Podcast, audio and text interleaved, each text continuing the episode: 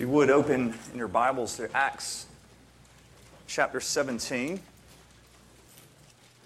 Acts chapter 17. Let me go ahead and tell you what we'll be looking at next week as well. We're going to part from Acts for just a week, um, just in preparation for Acts 18. And um, I'm going to preach on preaching. And that's not because I figured out preaching. You know, I've somehow mastered it, and I'm just going to, you know, give you all of my wisdom on that. Um, but you need to understand what preaching is, what Paul's aim was as he goes into Corinth, which we'll read um, or we'll study when we get to Acts 18. So, next week, we're, we're going to look at what is preaching. Um, what is biblical preaching? What is it supposed to look like? Um, tonight, we're going to look at Acts 17, and we'll begin reading in verse 16. Now, while Paul was waiting for them in Athens, his spirit was provoked within him as he saw that the city was full of idols. So he reasoned in the synagogue with the Jews and the devout persons, and in the marketplace every day with those who happened to be there. Some of the Epicurean and Stoic philosophers also conversed with him, and some said, What does this babbler wish to say? Others said, he seems to be preaching of foreign divinities because he was preaching Jesus and the resurrection. And they took him and brought him to the Areopagus, saying, May we know what this new teaching is that you are presenting. For you bring some strange things to our ears. We wish to know, therefore, what these things mean. Now, all the Athenians and the foreigners who lived there would spend their time in nothing except telling or hearing something new. So, Paul, standing in the midst of the Areopagus, said, Men of Athens, I perceive that in every way you are very religious. For I passed along and I observed the objects of your worship, and I found also an altar with this inscription To the unknown God. What therefore you worship as unknown, this I proclaim to you. The God who made the world and everything in it being Lord of heaven and earth, does not live in temples made by man, nor is he served by human hands as though he needed anything, since he himself gives to all mankind life and breath and everything. And he made from one man every nation of mankind to live on all the face of the earth, having determined allotment periods and the boundaries of their dwelling place, that they should seek God and the hope that they might feel their way toward him and find him. Yet he is actually not far from each one of us. For in him we live and move and have our being, as some of your own poets have said, for we are indeed his offspring. Being then God's offspring, we ought not to think that the divine being is like gold or silver or stone, an image formed by the art and the imagination of man. The times of ignorance God overlooked. But now he commands all people everywhere to repent because he has fixed a day on which he will judge the world in righteousness by a man whom he has appointed. And of this he has given assurance to all by raising him from the dead. Now, when they heard of the resurrection of the dead, some mocked, but others said, we will hear you again about this. So Paul went out from their midst. But some men joined him and believed, among whom also were Dionysius, the Areopagite, and a woman named Damaris, and others with them. Pray with me.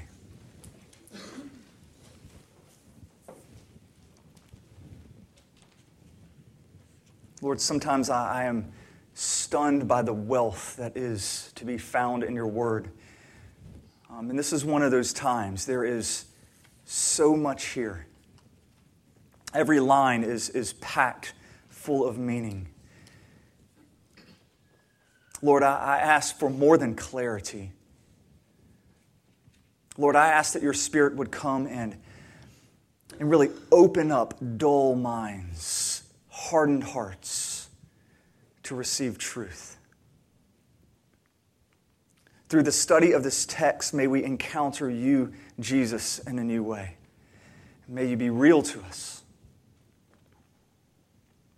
God, in this moment, I pray that my words would fall to the ground and blow away and not be remembered anymore. But Lord, may your words remain and may they change us. We pray this in the strong name of Jesus. Amen. Um, before we start, I guess I have a confession to make. Always a good way to start a sermon. Um, the very first single that I ever bought, um, this is back when you know you listen to records. Well, actually, that's that's back again. But you, you would buy little 45s, and the uh, the very first 45 I bought, I think I was 11 or 12 years old, and probably had saved up my tooth fairy money to to buy this. But it was Bryan Adams' "One Night Love Affair." Um, I loved the song, absolutely loved it. I played it over and over and over, and I would go around the house singing One Night Love Affair. Um, the lyrics, you know, One Night Love Affair, trying to make it like we don't care. We were both reaching out for something, and I'm trying to sing that in my, my raspy voice at the time. I had no clue what the lyrics actually meant, uh, none at all. It was just a tune that I liked. Um, it was fun to sing, and, and my parents, they just let me sing it because they knew I was completely ignorant of its meaning. Now, I've, I've, reflected a lot on that, and it's given me some comfort now when I listen to the songs that my kids now sing. Um, you know, they're singing the latest Katy Perry song, um, they, they know every word. Um, or is it, is it Keisha's TikTok on the clock? Um, Kesha, yes. Keisha. It has a dollar sign in it, doesn't it? Yeah. That's not English. All right? Or, or the, you know, we were listening to one on the radio, Dancing in the Dark. My gosh, you know, and then I look at and Natalie's singing the words to it. Um, but, but they're young and they're naive and they have no idea what, what they're singing, and, and I take comfort in that. But a time will come when they'll be ignorant no longer.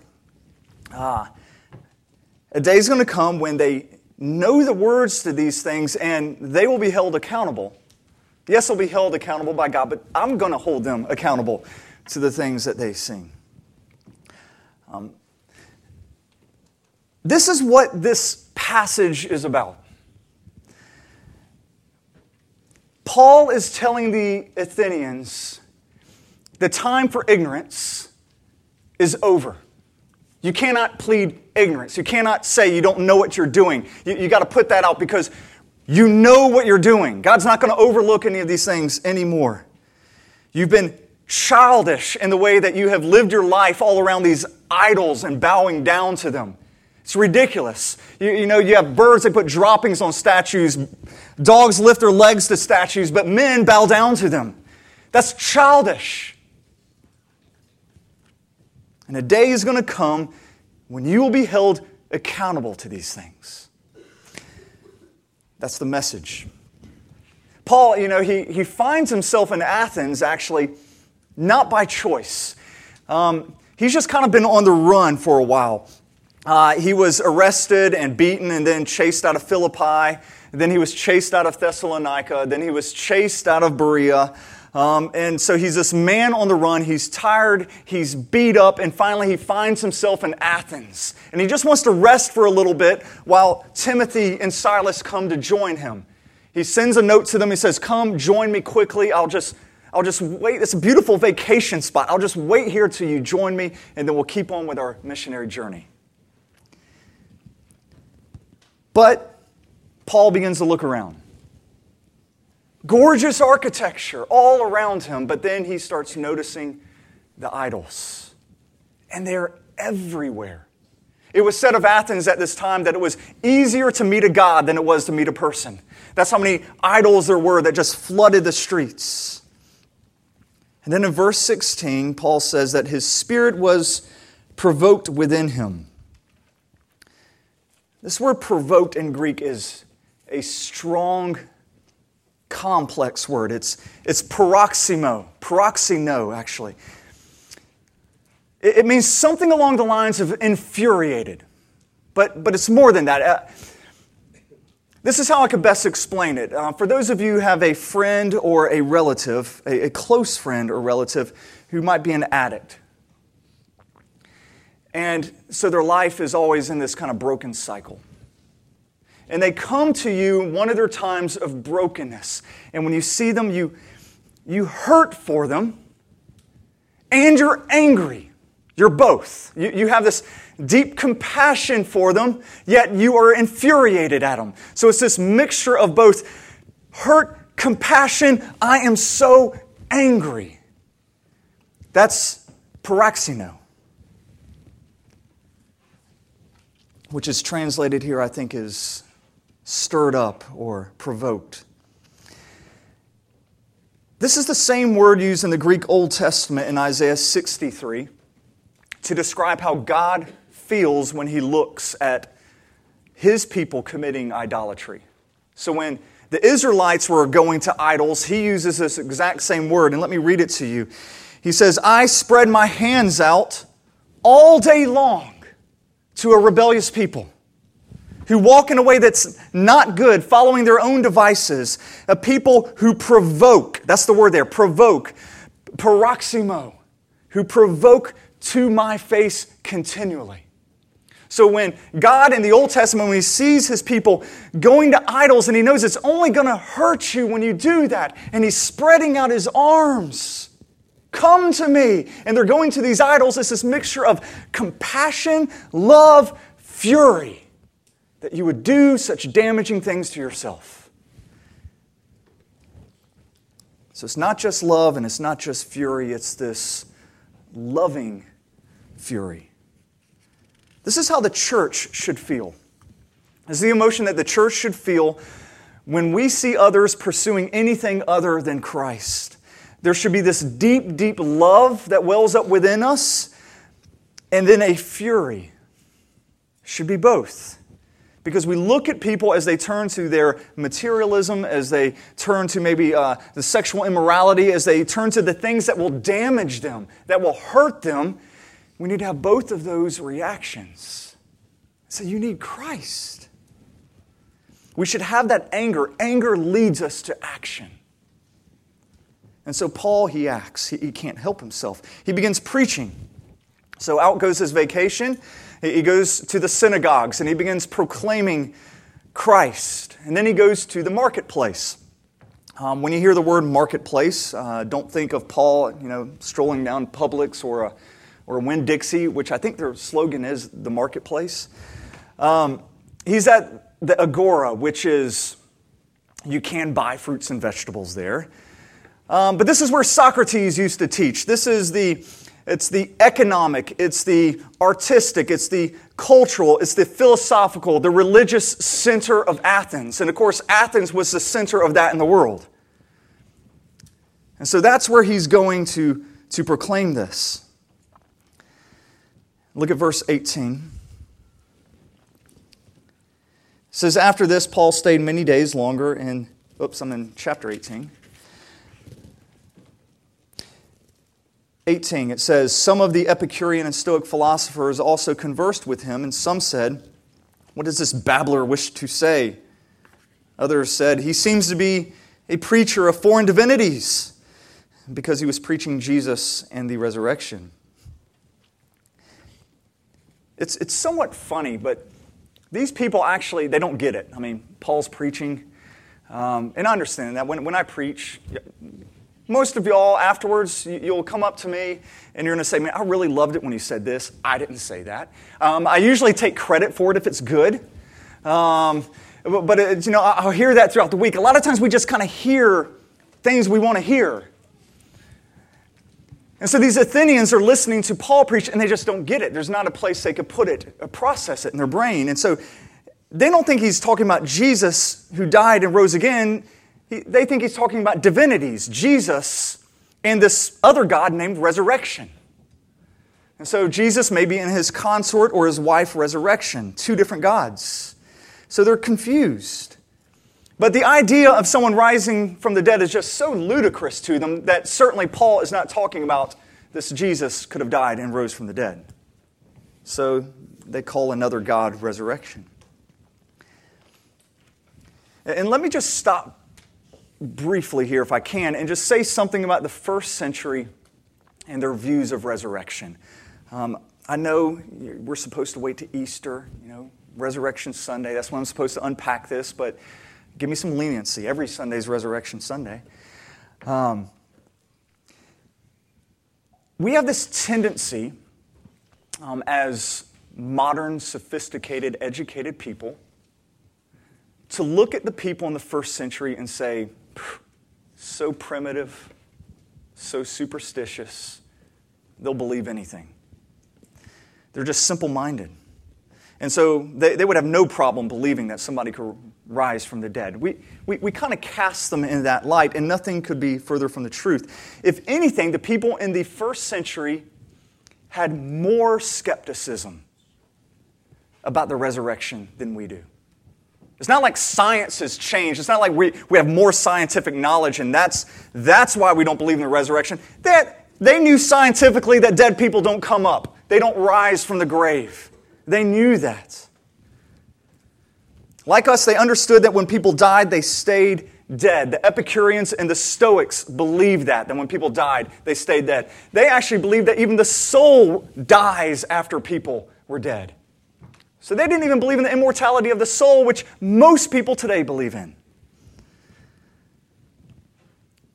As a matter of fact, there was not any Greek philosophy, any religion or thinking going on at this time that would even consider the resurrection. There was none whatsoever. Homer had actually written, and Homer's the closest thing they had to a Bible, and said, When the dust has soaked up the blood of man, once he has died, there is no resurrection. And although the, Jew, although the Jews who were around did believe in a general resurrection, absolutely not one person rising from the dead apart from all of God's people.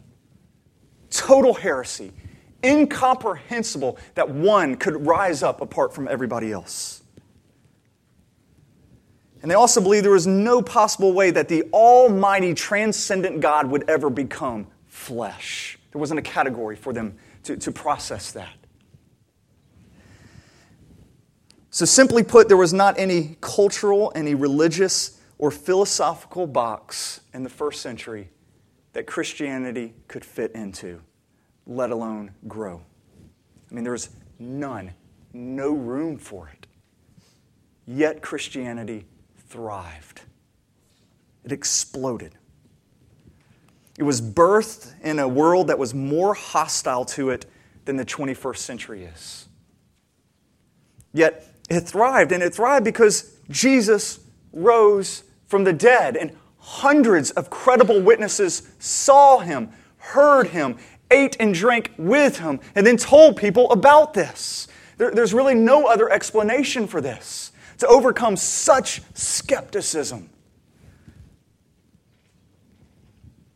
As Peter and John said earlier in Acts, we cannot stop speaking what we have seen and what we have heard. That's why Christianity exploded. And I say this because I know, looking at, around the room, I know I've had conversations with several of you who are skeptical of Christianity. And I just want you to know that there were people like you in the first century, even more skeptical, even more doubts. Yet they were confronted with something. The evidence confronted them in a way they could not ignore it, and it overcame all of that. And they came to believe in the resurrection. Let's look at how Paul tries to overcome their doubts. He's brought before the Areopagus. Um, just a little background about them. This is a council of about 30 people. Um, they represented the religious, philosophical, intellectual elite of the day. Um, they met in, in um, the religious center of Athens. They held tremendous influence and power over everything that happened in Athens.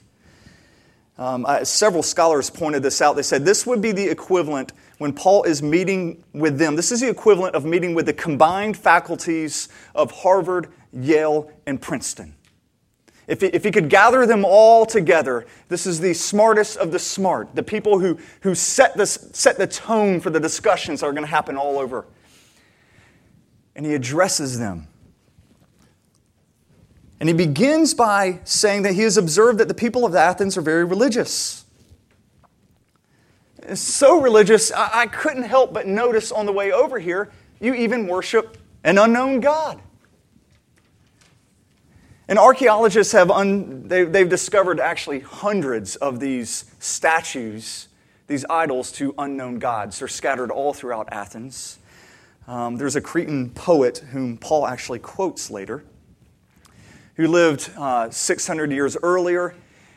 And he was responsible for a lot of these statues to unknown gods. Now, what had happened, there was a plague that was sweeping through um, all of Athens.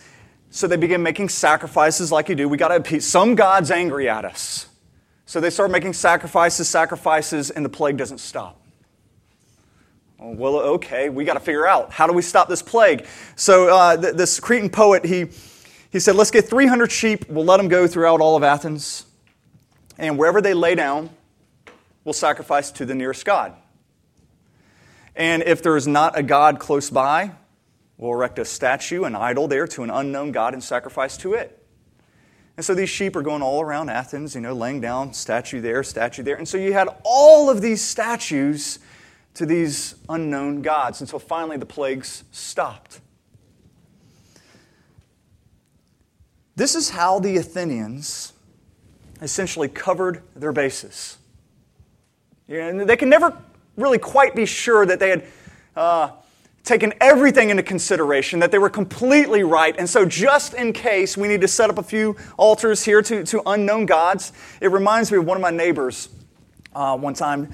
Uh, not a current neighbor, those of you here, one of my old neighbors, uh, was as pagan as they, they came. And she was cleaning out her attic one time and she came across all these old Bibles. And so she came to me, and she goes, What, what do I do with these? I said, what? And she goes, well, they're so old, they're kind of falling apart. She goes, but I can't throw them away. It's like, what do you mean? It's like, well, I mean, just, just in case, I don't want God to be mad at me or anything. I, you can't throw away a Bible. How do you dispose of a Bible? Is there a proper way of doing this? I want to make sure I do it right. I'm like, you, you could give a rip about Christianity, yet something about, I've got to cover my bases, make sure I don't do this, just in case I could be wrong and God could smite me or something. That's what they're doing here. That's why sometimes some of the most pagan people put on their Sunday best and they go to an Easter service. Why not? Just to cover our bases. Well, Paul, he uses one of those idols there to tell them about the one true God that they, they are ignorant about. And his points are very simple. It's not a hard sermon to figure out. Very simple, but in, in an Athenian worldview, it completely turns their world upside down everything that he says. He says there's one God, just one. He created everything, and he reigns over it all. And it's actually kind of silly to think that he might live in a house that you made or could be worshiped through an idol that you made. In verse 25, Paul then says, Nor is this God served by human hands as though he needed anything, since he himself gives to all mankind life and breath and everything. Now, this is Paul's way of preaching sovereign grace to people who've never heard about grace. That's what this is.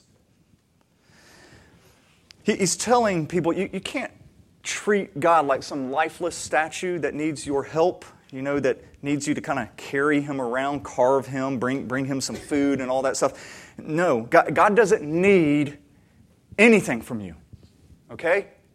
Nothing from you. Uh, he, he's the one who gives to us. We bring him nothing. The Christian message is not that I'm here, I'm looking for volunteers for God. You know, God's on this big, he's got this great cause, and he just needs some more people to join his cause. He needs some more servants. That's, that's not the Christian message. Jesus says in Mark chapter 10, he says, The Son of Man did not come to be served, but to serve, and to give his life as a ransom for many. It's just another way of saying, you know what? You don't ever give to God. God's the one who gives to you. And you know what you really need Him to give you above all else?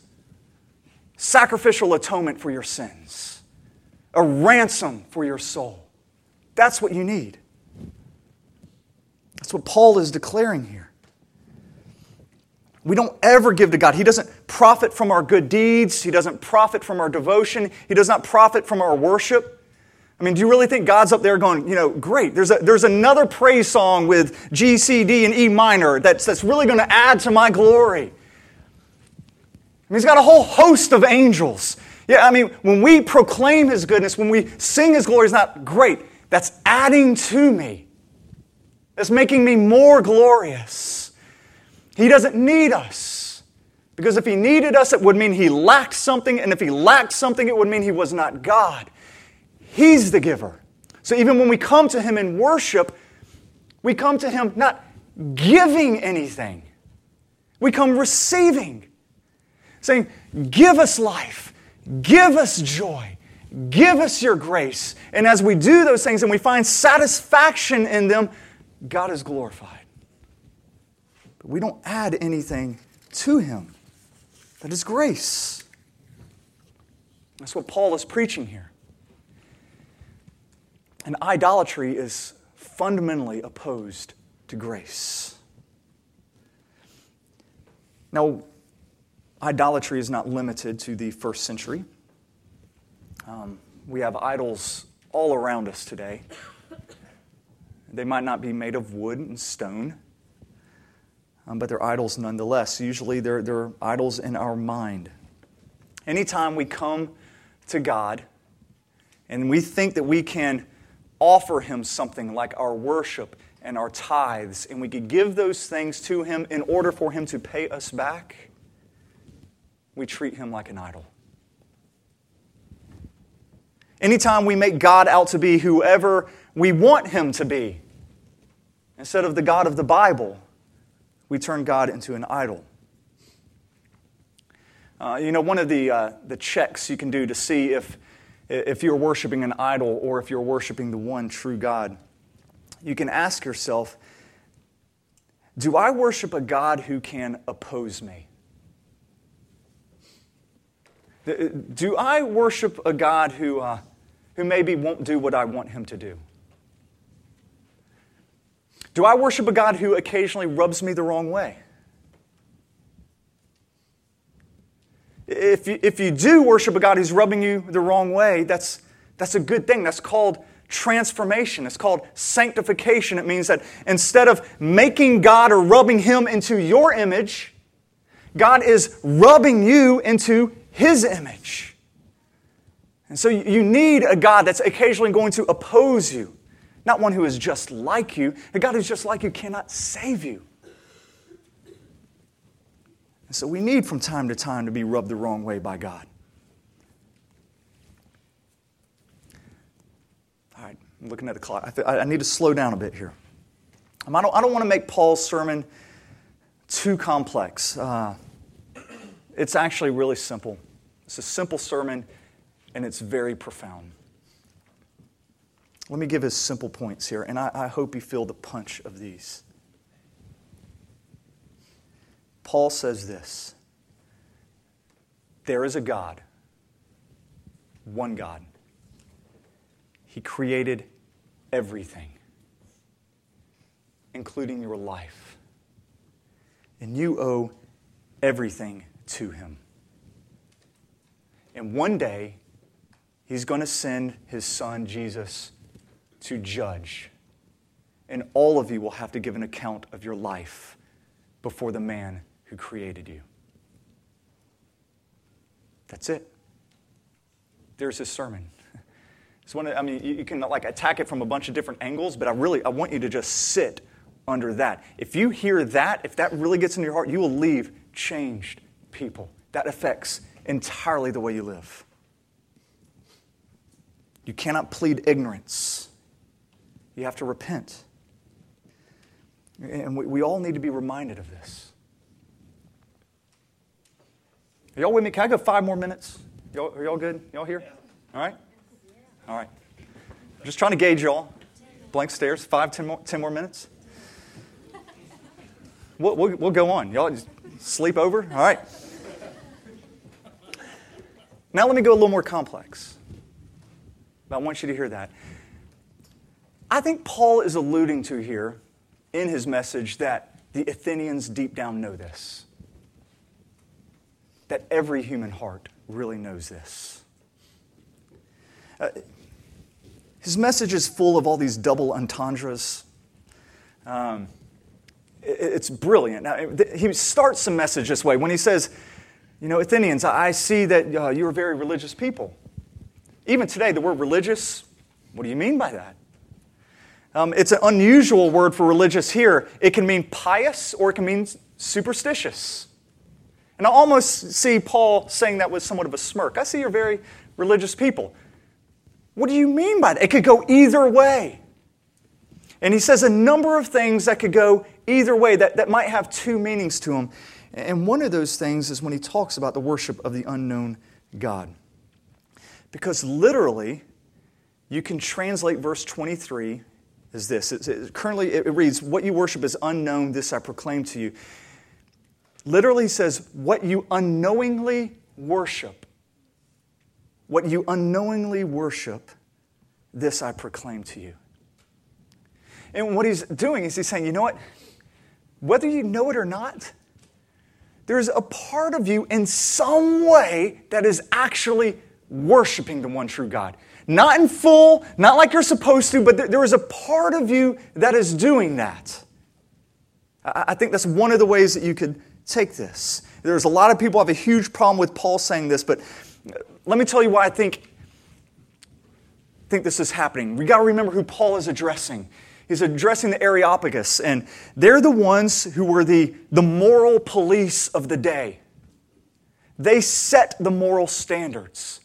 There was no higher judicial branch you could go, there, go to. They're the ones who said, this is just, this is not just, this is moral, this is immoral, this is good, and this is bad. There was no higher authority. They are the ones who set that for the Athenians. Now, Paul is saying when you do that, when you make a moral judgment, when you say something is good and something is bad, you are acknowledging that there's a creator. And that falls to his argument. There is a creator. He created everything. You will be held accountable to him. There is a judge who is coming. And instinctively, I think you know that. Because there's no other way you can look at something and say, that's just and that's unjust because there's no authority you can appeal to. You can't say, well, just nature obviously says that this is just and that's unjust because you'd be wrong. Uh, for instance, genocide. You can't appeal to nature because all in nature, the strong devour the weak. So, so you can't say that. You can't say, well, I guess it's majority rules. That's the morals of the day. No, because if the majority wanted to kill the minority, you would still say, that's wrong. And even your most liberal, uh, relativistic morality professor out there will look at genocide and out of his mouth he's going to say, That's wrong. Where did that come from? How can he say that's wrong? It's coming because there is a creator who's instilled those things in us. And I think Paul is saying, you know what? You're, you're close. You're actually, in a subtle way, just by making pronouncements and judgments and knowing some things are wrong, you're saying there is a creator and there is a day we will be judged. I don't give a rip if you say the soul does not go for eternity. I don't give a rip what you say you believe. Deep down, I know by your actions that you're acknowledging these things. Let me connect the dots for you. The judge's name is Jesus. And then he says, and he has shown that he is the judge and he has the authority to judge because he rose from the dead. And the moment he said that, they're off. Because the resurrection in that time was even more unbelievable than it is today. I, he doesn't even get to finish his sermon. Paul doesn't get to finish his sermon. He talks about the resurrection. like, sorry, that's it. Maybe we'll hear you later about this. At least we know one person does come to believe. That person there who's, who's mentioned at the end of the chapter, Dionysius. Um, we know from other sources, actually became a bishop in the church, died a martyr's death. Some heard his argument and believed, and the church was birthed here in Athens. You know what, what, what I want us to take from this? I, I don't want us to miss the simple message that as you leave here and you get in your car, that's a car that the Lord gave you. As you sing and you take in that breath, that breath is a gift that the Lord gave you. As you go to your home or wherever you live, that is something the Lord has given you. Everything you have is a gift from the Lord. Your job, your money, your intellect, your abilities, everything is from Him. And one day you will stand before the Lord and you have to give an account of what He has given you and how you've lived your life. And let me tell you, every one of us has failed. And that's why we need Jesus, who has both of those things that paroxino, who has that love and hate combined. I hate your sin, but I love you too much to cast you into hell. I will give my life for yours. That's our righteous judge. That's how he loves us. Pray with me.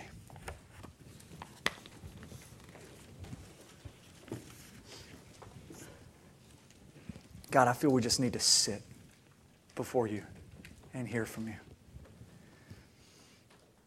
What a simple yet profound message. And I believe that message we heard can turn our world upside down just like it did the Athenians. And I pray it would. Jesus, we give you thanks. We believe you did rise from the dead and that you are the coming judge. The day is already fixed, it is settled.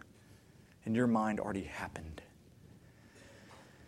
And I thank you're the God who loves us. You're infuriated with our sin, but you love us. And we see that so gloriously displayed in the death of Jesus.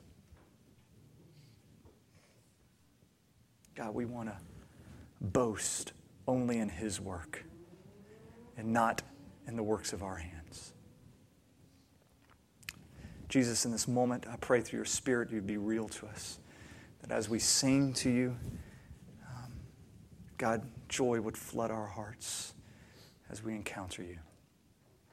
We pray this in the strong name of Jesus. Amen.